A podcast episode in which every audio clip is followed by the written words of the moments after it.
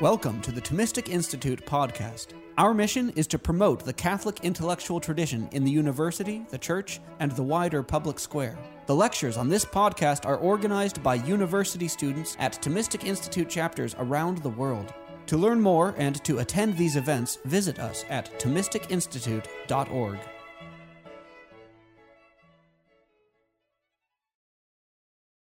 Great. Well, um, it's really delightful to be here. My first visit to Trinity University um, and my second visit to San Antonio. Um, so, thank you for inviting me um, and for coming to talk about the cheerful topic of death, one of my favorite topics, um, as you'll see, but and immortality. We can't forget the other part of this talk. Um, so, there's a handout, and I'll be referring back and forth to some of the selections there um, to integrate into what I'm going to say. Um, and I'm hoping we'll have ample time at the end for questions and um, maybe answers too, but definitely all the questions that you might want to ask me. So here we go. Uh, there's a, an essay published in 1929 by a great American jurist, Clarence Darrow, um, whom you made, if you've heard of him, you probably associate him with the famous Scopes monkey trial um, which took place in Dayton, Tennessee.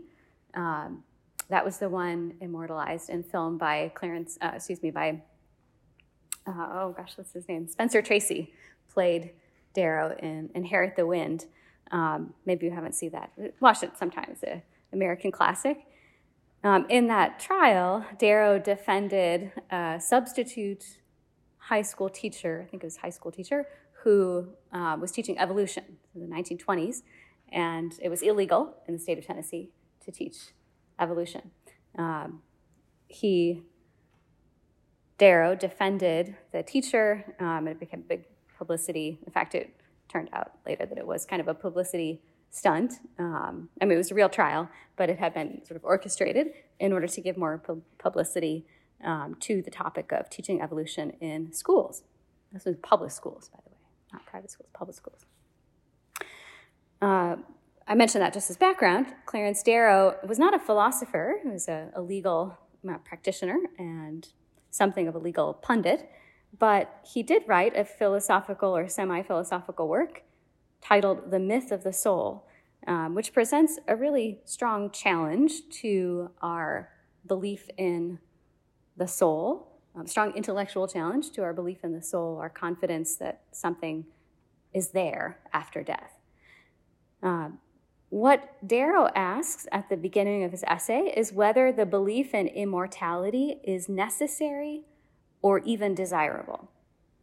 Um, interestingly, he doesn't ask if it's true.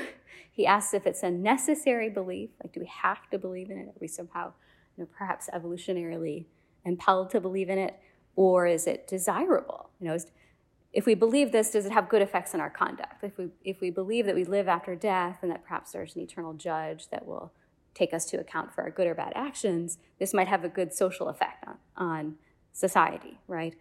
So it might be desirable. He never asks whether it's true, only whether it's necessary or desirable. Um, now, that was not because Darrow was stupid. Certainly, he's an intellectual, and um, he was a skeptic, right? So he didn't think it was possible for us, mere human beings, to have answers to questions like that, to attain the sort of scientific certitude about the soul. Like, the soul is just one of those things you talk about, some people believe in it, but nobody has scientific or real, um, even philosophical certitude about the existence of the soul. Well, does it make a difference? Uh, does it make a difference to a human life that someone believes that he has a soul? and that his soul will continue after death. Um, Darrow thinks not. so he says that those who believe in an immortal soul seem to fear death just as much as anybody else does. Um, this is quote one, 1a on your handout. If people really believed in a beautiful, happy, glorious land waiting to receive them when they died, if they, you know, if they really believed this, if they believed that their friends would be waiting to meet them, if they believed that all the pain and suffering would be left behind, why should they live through weeks, months, and even years of pain and torture while a cancer, for example, eats its way to the vital parts of the body? Why should one fight off death? Because he does not believe, in any real sense, everyone knows that there is no real evidence of any such state of bliss. Kind of a dark um, and very, he thinks, realistic evaluation of how people who claim to believe in the immortality of the soul act when it's really a pertinent question, right? When they're, they're facing their own death. Uh, the proximity of death shows up the belief that people have in the soul as really what it is, Darrow would say, wishful thinking.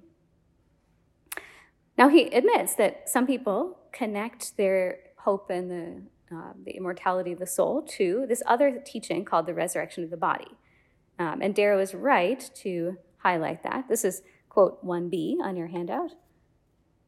He says, There are those who base their hope of future life upon the resurrection of the body. This is a purely religious doctrine, and he's right about that. It's not, that's not something we can know through reason that our bodies will rise. It, that's something we believe through faith. It is safe to say that few intelligent men who are waiting to look obvious facts in the face hold any such belief.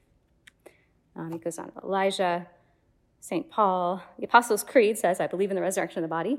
Um, thankfully, he does recognize and quote that correctly, right? He's, he's right that the Orthodox Creed of the Christian Church has always been that the body will rise, literally, concretely. Um, regardless of whether, as Darrow points out, that teaching has been minimized in the modern churches. So Darrow first um, has affirmed for us the idea that you know we know we die, um, and we know what happens to our bodies when we die. We, we see that. Um, we don't really know what happens otherwise. We don't really know what happens to the soul that we may have because that's not something empirically evident to us. We can't we can't see the soul by definition, right? And the resurrection of the body is this hope for the future, again, which we don't have any any concrete evidence of. Apparently, we don't have any way to um, support our belief in it if we if we as Christians do believe that.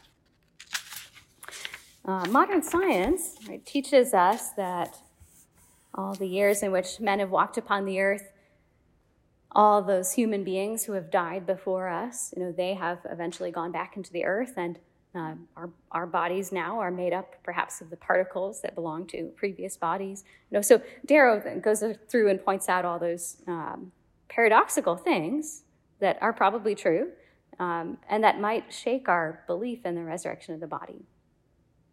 And instead, he, he wants us to be intelligent, modern, scientific people um, and say, finally, the soul is a myth. We know what happens when someone dies. Um, we see their body, we, we bury them, and we, we move on. That person just simply is no more. Now, Darrow, I mean, he certainly, there's something um, a little bit sharp about his critique, and he does perhaps not have the, the most cohesive philosophical case. But he's made a, a couple of important points that I want to mention and then go on to um, address. So, one, Christians do believe in an immortal soul, which is not destroyed by death and it lives forever. Um, yet, Christians, like other people, fear death. Right? It is, it is a truth that Christians, although they believe that death is not the end, still fear death. And they do seek to prolong life. That also is a, a patently observable phenomenon.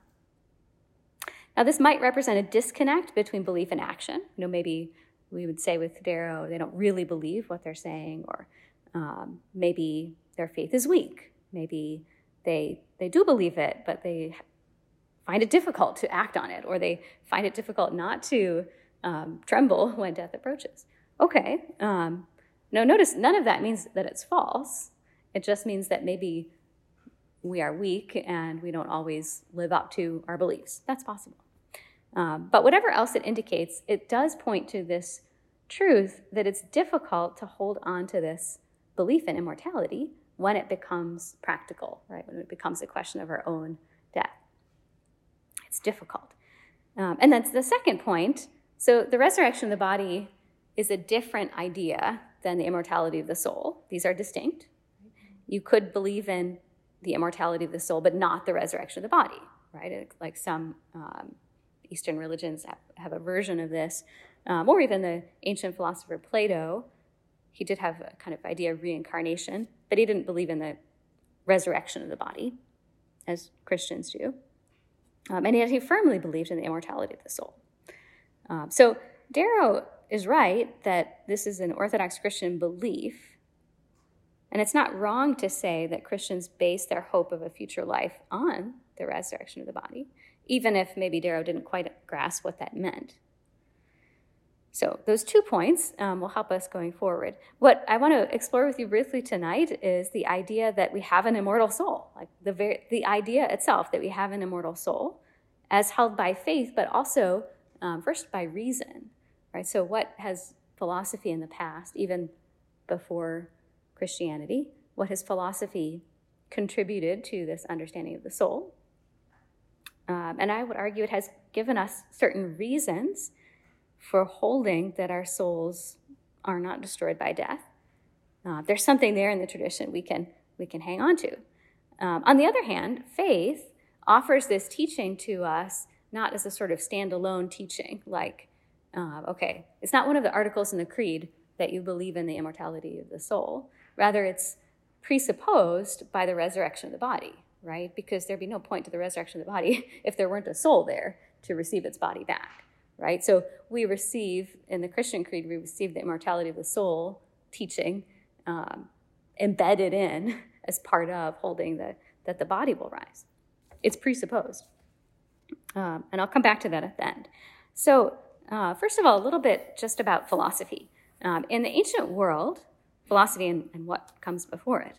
In the ancient world, you, you might say, um, as Pope Benedict XVI uh, discussed in some of his writings on this topic, that all the ancient cultures believed in the soul in some way or another. They, of course, understood the soul in different ways, or they had different descriptions of it. But everyone believed in something like a soul. And none of the ancient cultures thought of death as annihilation, right? So, do you know what I mean by annihilation? Being reduced to nothing. Uh, no one, it's, it's, more of a modern concept to think about the soul being annihilated. Uh, the ancient cultures I mean, of course, had all kinds of ideas and myths, stories about what happens to the soul after death, but none of them even seem to contemplate the idea that the soul would somehow like self-destruct or that it would um, actually be reduced to nothing. In the traditional view, um, now turning to ancient Greece and the beginnings of philosophy, um, the philosophers respond to a traditional view about the soul and about death. Um, so this is um, the view that we find in the poets, basically, Homer um, uh, in particular, I will point out here. So, in Greek poetry, in Greek mythology, Hades, the place of the dead, is a frightening place. Um, now, it's the place of the dead, meaning the dead still exist, but they have a place of their own. They go somewhere else that's not our world. So, in an, a very important way, they're separated from us, distant from us, and it's a fearful place where, as uh, Homer says in the Odyssey, blazing Helios never looks down on them, the dead, with his rays. Right? So they're always in darkness. But abominable night is forever spread over those unhappy mortals. It's interesting that they're mortals, right? They're, they're already dead, but uh, they're still defined by that mortality. The living are f- afraid of going to Hades. You know, sometimes they have to, like Odysseus himself has to go down to Hades while he's still alive with his crew. Um, and he's instructed by a goddess about how Circe how to how to do that without um, himself dying. But it's so frightening to his crew. I mean, they're just ordinary men that when he tells them, they sit down and cry. Uh, and this was characteristic, right? That the place of the dead is a frightening place. So the philosophical conclusion we might draw from this, if these are poets um, and myths, but the rational conclusion might be okay, the dead still exist in some way, but it's like not something we want to be a part of. It's something frightening. There's something terrible about their state of you know, hovering between being and non being or uh, life and uh, whatever kind of existence they have. Then the philosophers, right? So those, those are the poets, the traditional view, the, the theological view pagan theology. Um, the philosophers, here I'm thinking Socrates, Plato, and Aristotle especially, have a view that's more scientific. Now, an ancient philosopher, even before Socrates, Anaxagoras, was told that his son had died. Now, most people have told, most fathers have told that their son had died, would mourn and would have some appropriately emotional response. But Anaxagoras said, on hearing of the death of his son, I knew that my son was immortal.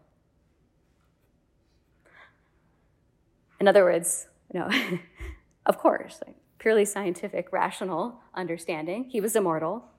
So it's not a surprise to me that he died. Every mortal has to die. The philosopher then appears as this one who um, dispels the myths of, of the blind hopes that man holds about uh, ignoring his own death, perhaps hoping in immortality. Uh, at the same time, the philosopher is the one who looks beyond death and tries to discover or articulate any reason for thinking the soul will survive and perhaps some kind of um, have some kind of good or even better existence. Socrates doesn't just affirm that the soul continues to exist. He actually, directing our attention to the soul itself, the part of man that allows him to look on eternal realities and to philosophize, um, that part of the human person is not subject to deterioration like the body. Instead, the soul must go on, must continue its existence.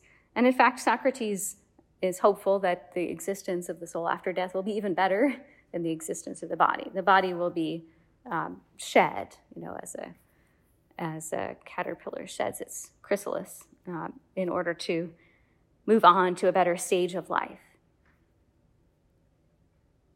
At one point, Socrates does describe the body as a prison, um, and he doesn't mean necessarily that it's a, an evil in itself, but rather it's it's a state that's transitional, right? And we're waiting to we're waiting for the next thing. We're waiting to get out. Um, now Socrates actually lives that out in his own death. He he goes to death with this famous equanimity. Um, he's perfectly calm. He's not afraid. His friends are all sad and afraid for him, but he is at peace um, and full of hope. Right? He doesn't really know what is beyond. Like he doesn't know what that's going to be like but he is full of hope in something better.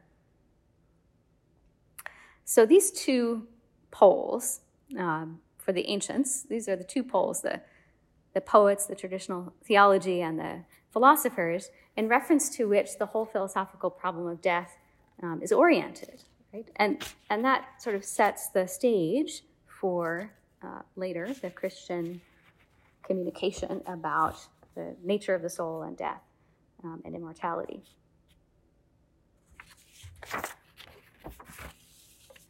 One more ancient um, who adds one note of complexity here. So we have the so far kind of simple picture of got Homer, and death is a scary place, Hades, terrible. And we have Aristotle, uh, excuse me, we have Plato and Socrates who affirm the goodness of the soul and its immortal nature its destiny for something better after death.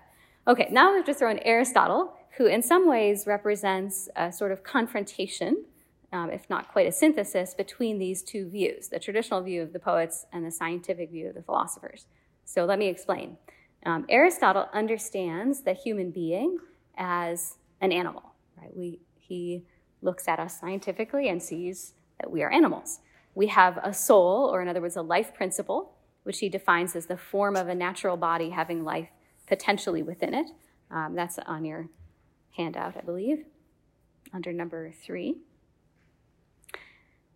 Body and soul together form one thing, one organism. And their unity is so tight, their unity is so close that neither can exist on their own.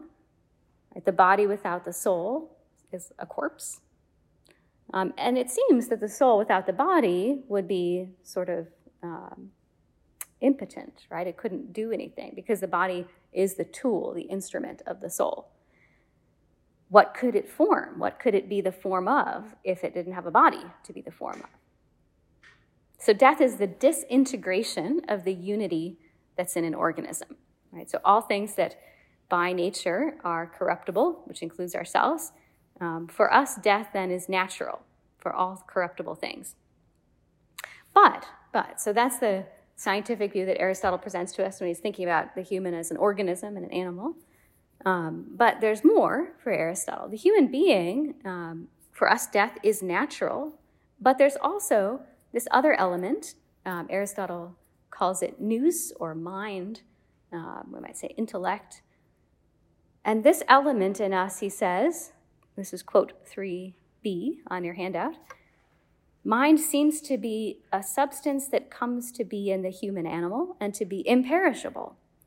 This leaves open the possibility that the mind is something more divine and unaffected. And so imperishable, divine, unaffected.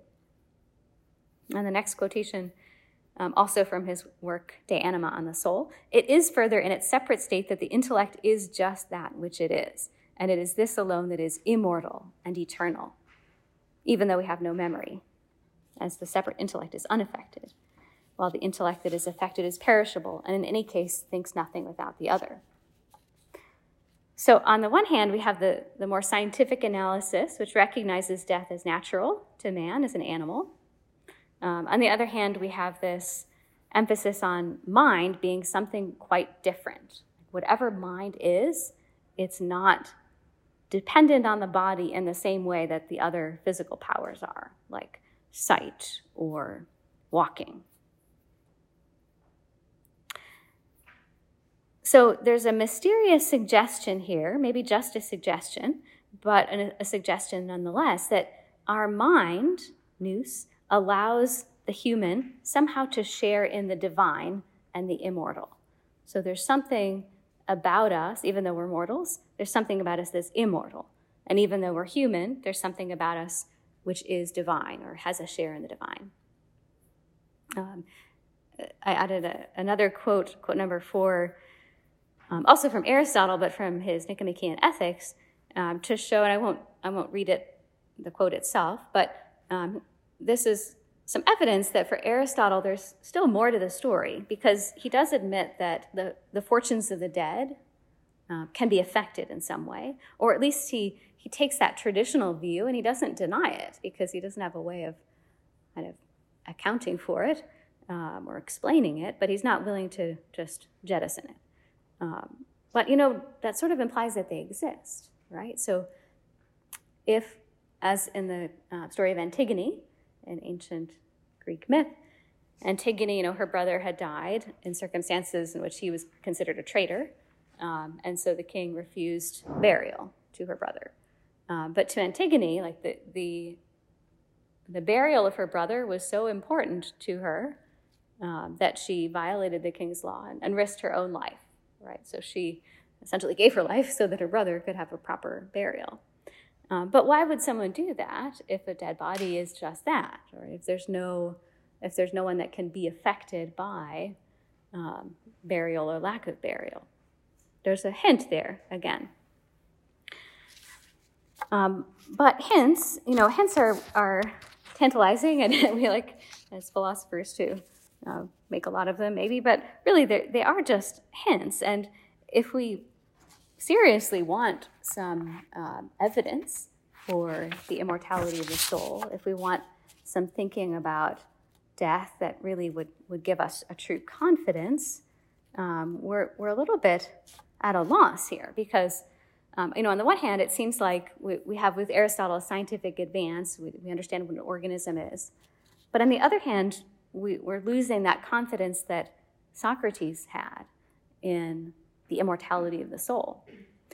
And Darrow might say, well, that's just the price we have to pay. You know, so once you have science, once you get scientifically advanced, that means you you let go of the myths, right? His article was titled "The Myth of the Soul," um, and that's how he sees it. He sees it as a myth that all you know primitive and early cultures hold, and then they gradually, as they become more scientific, they gradually slough off those uh, more mythical aspects.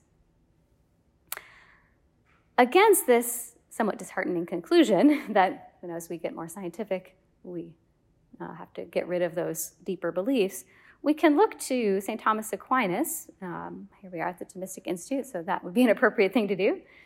One of Aquinas' achievements was to synthesize Plato and Aristotle, some of their, their insights about the soul.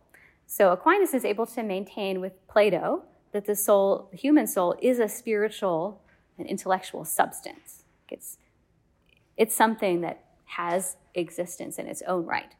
Uh, and at the same time, he wants to say with Aristotle that the soul really is the form of the body. Right? The body is not simply a prison or a temporary housing, but it's really part of our person. Right? It's who we are, um, even though the soul is first, meaning the soul is most important. So Thomas Aquinas thinks that if we arrive at the conclusion that the soul is this kind of thing, an immaterial substance, then we will also necessarily be led to the conclusion that the soul is indestructible, right? So if we really grasp what it means to be a soul, a human type of soul, right, then we will necessarily be led to immortality of the soul.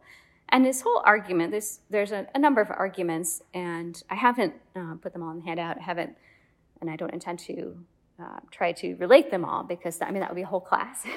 have to, I'd have to stay here all semester. Um, however, um, I, I, will just highlight one thing. His whole argument, the whole argument for the existence of the soul and its immortality, rests on the idea of activity, which is intellectual. Activity which is intellectual. So, for example, math. Um, mathematical thinking is a sign of intellect, a sign of mind not just brain, right? The brain may be involved, of course, but the, the, even something like mathematics, let alone philosophy or theology, mathematical thinking is an immaterial activity.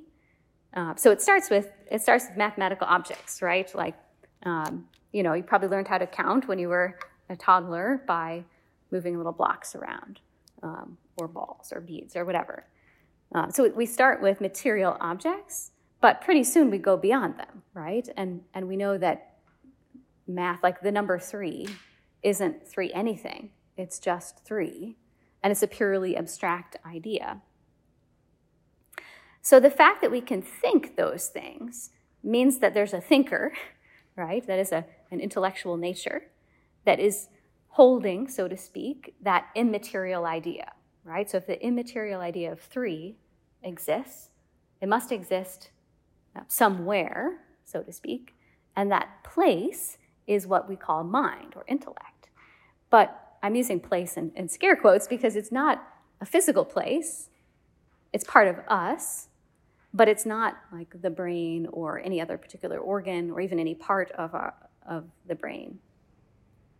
It is rather an immaterial part of us, an immaterial power in our very being. Um, and that's the reason why we can have mathematics. That's the reason why we can have philosophy. It's the reason why we can have science. Um, even the science that eventually undermines the mind and says there's no soul, right, is founded on the fact that we have a mind that is capable of scientific thought, which in, involves this abstraction. Uh, so that's a, a really brief and, and loose summary, but that should give you an idea of what's at the root of this argument. So, if I'm the kind of being that can think immaterial thoughts, like three and more complex ones, I must be an immaterial kind of being. I'm a, a spiritual substance. I'm also a material substance because I have a body. But if I have spiritual activity, non material activity, there must be someone there to do the acting, right?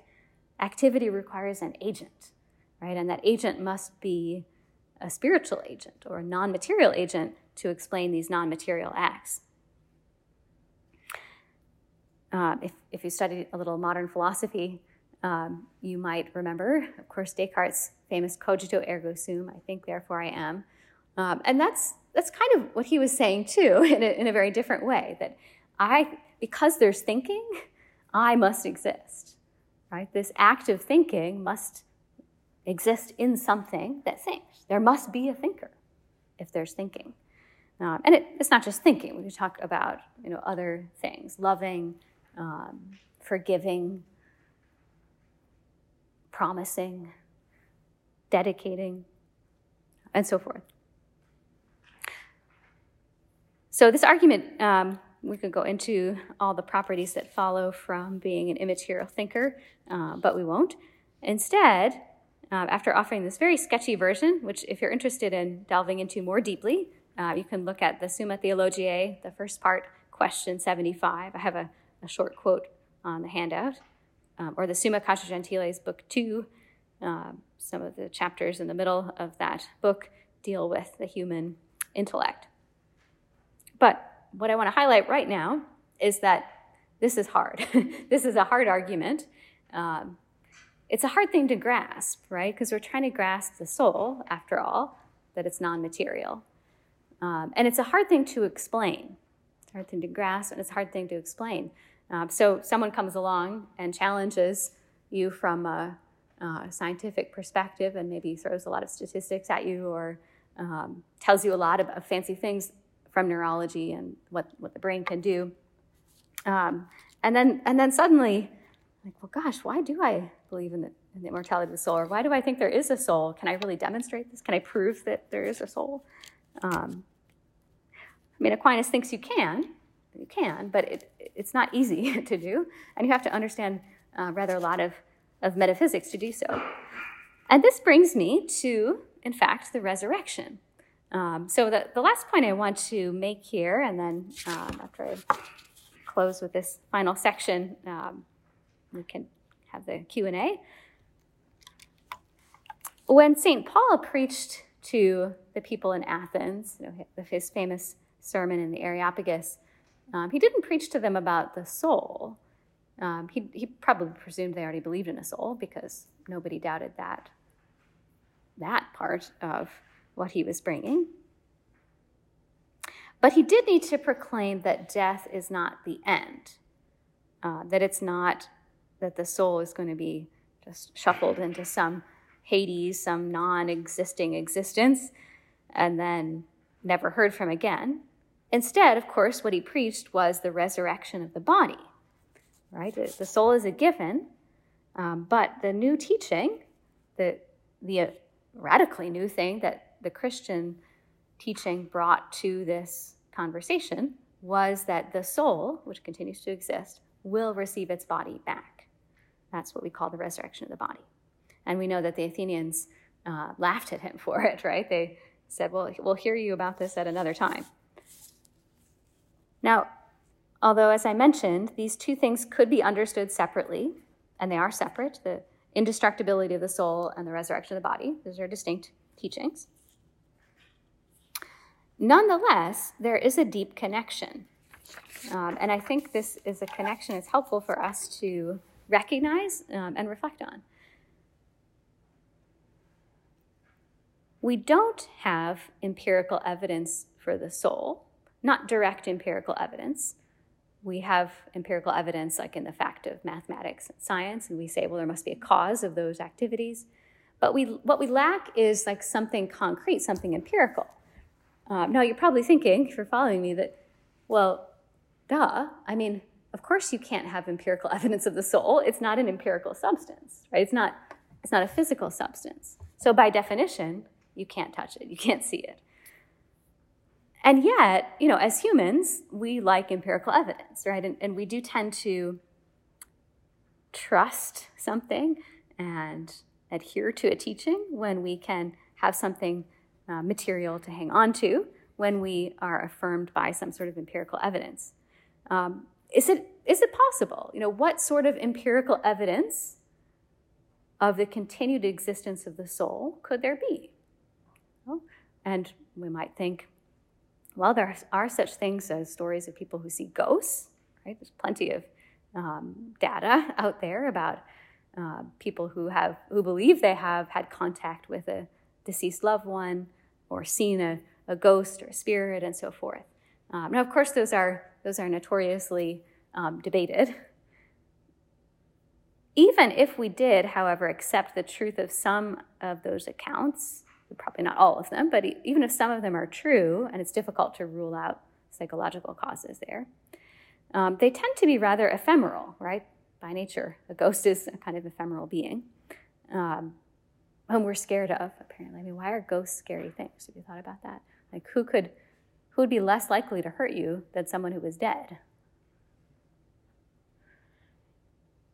And notoriously difficult to subject to sustained analysis, right? They won't, they won't go under the microscope to let us investigate. But what if instead of like some somewhat sketchy ghost story, what if someone I actually knew came back to life, to actual bodily life, like not, not a ghost, not an apparition, but what if someone I knew really died and then came back? Now, I think that would be pretty persuasive. Um, on the other hand, presumably that person would die again, and then I'd sort of be back to square one. Because, okay, I mean, I believed that that your soul continued to exist because you came back, but now you're going to die again. I, I won't really know what happens. And most likely, I would conclude that that person probably wasn't actually dead and just, you know, it was a mistake, mistaken diagnosis. And um, that sort of thing does happen, I suppose. But what if someone were to come back from death, a death of such a kind that there could be absolutely no doubt that the person had really died, right? So there's no question there. And what if he came back in such a way that he was in clearly what must be the same body, but in such a way that he wouldn't die again, and that it would be known that he wouldn't die again, right? So there you'd have a different kind of confirmation because you have a clear evidence, right, that the soul had to continue to exist, right? Because if the person was dead, um, clearly dead, and then now is alive, that body has received the soul back and it's the same person, uh, well, then clearly the soul continued to exist, right? And was somewhere else or in some other state and now is back. Um, and again, death was clear. I think that would be pretty convincing too if you were there to see it, right? If you were there to actually witness and you knew that this person had really died, was buried, and then came back as the same person, and was never going to die again. Now, of course, that actually is exactly what Christians believe happened to Jesus, right? That he died in such a way, crucifixion, that nobody could doubt that that was, that was he was dead. Um, he was laid in the tomb, right? So everyone knew where his body was put, and the tomb was closed. There, there could be no doubt. Um, and then the tomb was empty, right? So the body's not there anymore. Then the body uh, reanimated by his soul, appears to people that he knew, people he talked with. And of course, you know the stories. He did, they didn't recognize him. There was something different about him, but then as soon as they realized who it was, they knew him, right? So for, through various um, means, they came to know. So, if you want to think about it this way, you could consider the resurrection of, of Jesus from the dead as the, the best kind of empirical evidence we could have for the immortality of the soul. Um, now, maybe you would say that only, uh, that only helps if you were one of those lucky ones to be there and actually witness him, see him, touch him. Um, and that's true, right? It was empirical for the apostles because they touched him, they saw him, they ate with him after he rose from the dead uh, for, for uh, 50 days. But even the apostles, you know, needed faith, right? It wasn't that that empirical evidence took the place of faith. Rather, they received that empirical evidence, if you like, um, in order to be able to pass it on um, and to pass on the faith along with these signs that they had witnessed. So, this, this faith in the resurrection of Jesus, which is faith in an empirical fact, right? Faith that something actually physically, historically happened, right? That we believe now on the basis of the witnesses, starting with the apostles, but through an unbroken tradition, those testimonies that have been passed down to us. Um, we believe in the resurrection because of their witness passed down to us. Um, and, and of course, it requires faith. That faith in the resurrection of Jesus, though, brings along with it a great confidence in the immortality of the soul. That if we were inclined to doubt what happens to the soul after death, the belief in the resurrection of the body confirms with an absolute seal that the soul must continue to exist.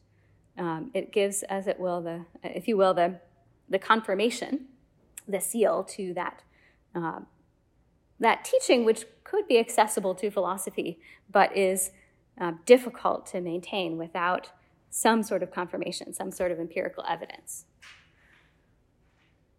So, in, in my conclusion here, I would say Darrow is partly right. It's true that hope in the resurrection of the body is closely tied to belief in the soul's immortality. It's not, though, that Christians believe only because of the resurrection of the body. That belief is not the cause of their belief in the immortality of the soul, but it does confirm it, it does seal it, um, and give us a great confidence, right? A, confidence that even extends to our, our senses, at least to the senses of the apostles, and since we share their faith, also to our senses. Um, and Darrow was also correct in noting that Christians, like other people, fear death and try to avoid it. Um, Darrow doesn't seem to be aware of, or at least he doesn't mention, the fact that there's a whole Christian tradition of meditating on death and memento mori, um, which I think is receiving a renewal in popularity in more contemporary and younger people like you, um, which is, to me, really encouraging to see that once again, we're, we're becoming aware of the importance of thinking about death to our spiritual life, uh, th- death to life, right? That thinking about our death not as a morbid or depressing thing um, or simply an object of fear, but rather as something to help us live um, more fully, right? Live, and not just, well, life is short, so I want to live a really, you know, interesting and good life. Yes, but more importantly, that it concentrates our attention on Christ, who confirms our hope in the resurrection of our bodies and our belief or knowledge, even, of our immortal souls. Maybe one of the reasons why, in our culture, even among Christians, belief in the immortality of the soul, or just the soul itself, is weaker, is that our belief in the resurrection is weaker, right? That a lot of um, Christians have kind of toned down and stop talking about the resurrection of the body as a literal truth. Uh, maybe if we were to reawaken and strengthen that truth, it would help us all the more to defend the existence of the soul, to understand uh, the, the absolute surety that we have about, about our soul's existence after death uh, in hope of resurrection of the body. And I'll end with um, there's a quotation from the Office of Readings for today from St. Ambrose uh, of Hippo, who was writing about the resurrection. Um, and he said at the end that when we receive our bodies back in incorruption, we, Christians, uh, will then finally, truly know that we are redeemed.